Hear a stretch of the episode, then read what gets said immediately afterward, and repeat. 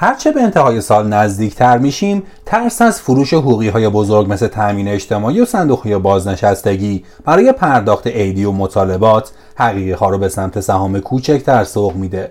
ترس از کاهش هیجانی نرخ ارز تحت تاثیر حصول توافق هم در حقیقی ها وجود داره. امروز توییت شمخانی نشون داد که مذاکرات گره های جدی داره.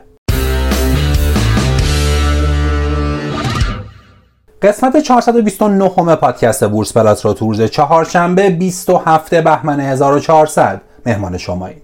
ما تو این پادکست به بررسی روزانه اتفاقات بازار سرمایه ایران می‌پردازیم. بازار سهام امروز رفتاری نوسانی داشت. دو فراز و فرود رو در بازار شاهد بودیم اما به طور کلی بازاری رکودی و متمایل به منفی رو سپری کردیم. توجه بازار به کوچکترها بیشتر بود و بزرگترها عموما پر عرضه در بزرگترها بعضی نمادها در گروه های معدنی و پتروشیمی پرتقاضاتر بودند و در کوچکترها هم دو گروه کوچک نقدی و دارویی از تقاضای بیشتری برخوردار بودند. پالایشگاه ها خودروسازان و فلزی ها هم پر عرضه بودند. روز گذشته بعضی از نمادها مثل شستا با اعمال سهام در پورتفو مواجه شدن اما این بازگشایی به روز دیگه ای موکول شد. کاهش 10 درصدی سنگ آهن در شانگهای پس از اینکه با رسیدن به بیش از 150 دلار در تن توجه مقامات چین رو به خودش جلب کرده بود رقم خورد.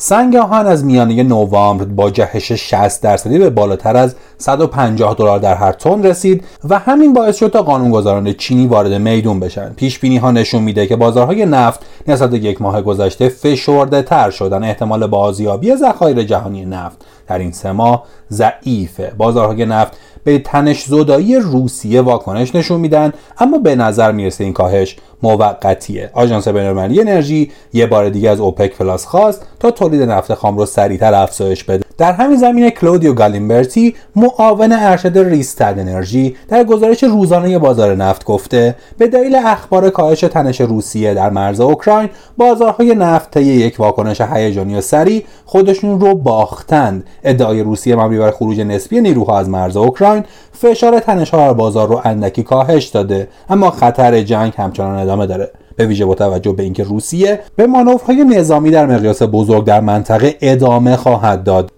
بکواردیشن نفت برنت یا تفاوت بین قیمت قراردادهای آتی برای تحویل فوری در مقابل قیمتهای تحویل در آینده در بالاترین سطح در یک دهه گذشته قرار داره که نشون از احتمال کاهش بیشتر ارزگه نفته. آژانس بینالمللی انرژی اخیرا اعداد تقاضای پیش بینی شده خودش رو به طور قابل توجهی افزایش داده. اما در دیگر اتفاقات بازارهای جهانی بعد از انتشار داده های تورمی اقتصاد آمریکا در روز پنجشنبه انتظارات بازار برای تغییرات نرخ بهره در نشست بعدی فدرال رزرو تغییر قابل توجهی داشته. در حالی که قبل از انتشار داده ها انتظار برای افزایش 25 درصدی نرخ بهره حدود 70 درصد و برای افزایش 5 درصد حدود 30 درصد بود بعد از اینکه تورم آمریکا بیش از انتظار بازار منتشر شد. احتمال افزایش 5 درصدی نرخ بهره با جهش قابل توجه به 54 درصد رسیده. نهایتا اینکه مجوز موافقت اصولی اولین صندوق سرمایه گذاری در املاک و مستقلات در ایران صادر شد. سازمان بورس رویه جدید و سرعت بالایی رو در صدور مجوزها در پیش گرفته که باعث شده پس از تلاش های بسیار این صندوق با سرمایه اولیه هزار میلیارد تومانی مجوز بگیره.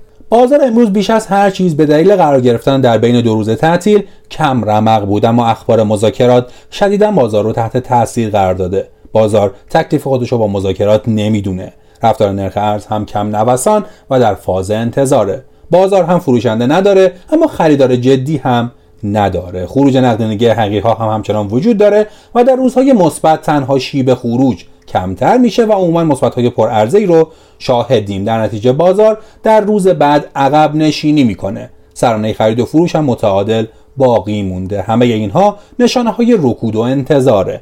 هرچه به انتهای سال نزدیکتر میشیم ترس از فروش حقوقی های بزرگ مثل تامین اجتماعی و صندوق های بازنشستگی برای پرداخت ایدی و مطالبات حقیقی ها رو به سمت سهام های کوچکتر سوق میده. ترس از کاهش هیجانی نرخ ارز تحت تاثیر حصول توافق هم در حقیقی ها وجود داره. اما امروز توییت شمخانی نشون داد که مذاکرات گره جدی هم داره. از توییت چند نکته قابل استنباطه. احتمالا در ازای بازگشت به برجام از ایران خواسته شده بپذیره که مذاکرات فرابرجامی داشته باشه.